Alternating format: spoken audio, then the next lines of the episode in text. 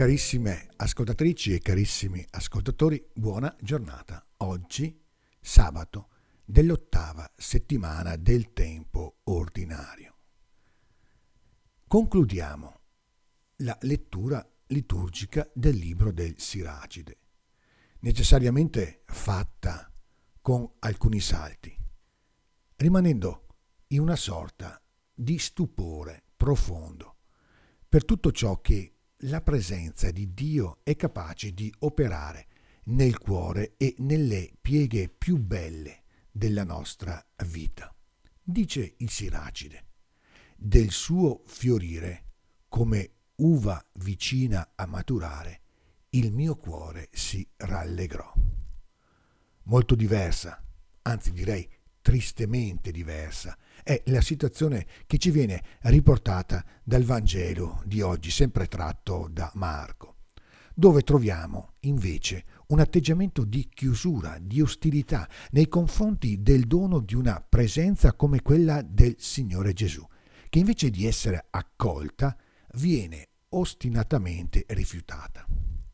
Attorno a Gesù i capi dei sacerdoti, gli scribi, gli anziani sembrano fare le prove generali di quello che avverrà tra la notte e il mattino della passione, quando cercheranno di annientare il fiore del Vangelo, il cui profumo di libertà, di gioia e di pace è così gradito ai poveri e ai piccoli e così invece fastidioso per i potenti. La domanda che i capi pongono a Gesù tradisce in realtà ciò che sta nel loro cuore. Con quale autorità fai queste cose? O chi ti ha dato l'autorità di farle? Per Gesù questa è una domanda tanto inutile quanto il chiedere alla rosa, per riprendere un famoso verso del pellegrino, il suo perché. Inoltre, solo poco prima, quando gli stessi discepoli avevano sollevato la stessa questione, anche se in modo diverso, Gesù aveva serenamente, ma anche severamente ribadito che tra voi però non è così.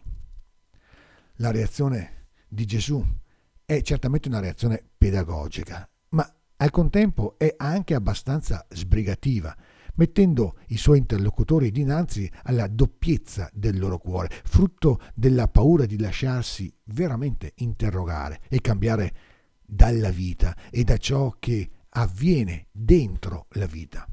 Neanch'io vi dico con quale autorità faccio queste cose.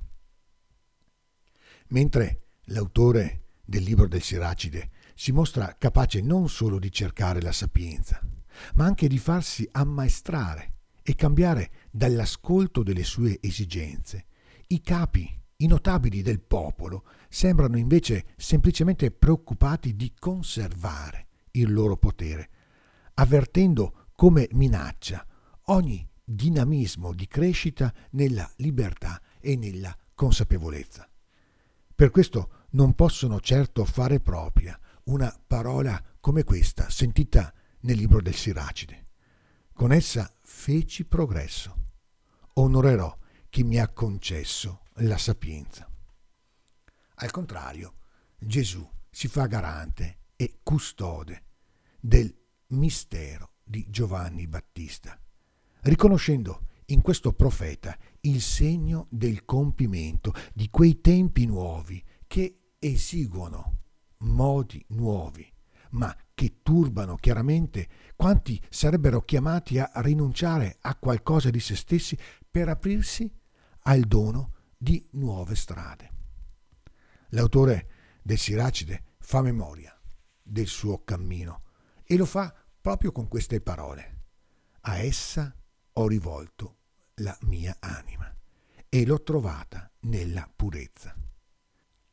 Si tratta in realtà della necessaria purezza del cuore, per aprirsi realmente e veramente agli appelli della grazia, una purezza che non è esteriore o semplicemente cultuale, ma che passa attraverso il dono della propria vita, come fu per Giovanni, come fu per Gesù il nostro Signore e Maestro.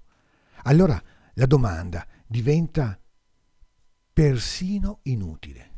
Il battesimo di Giovanni veniva dal cielo o dagli uomini? La risposta è chiara.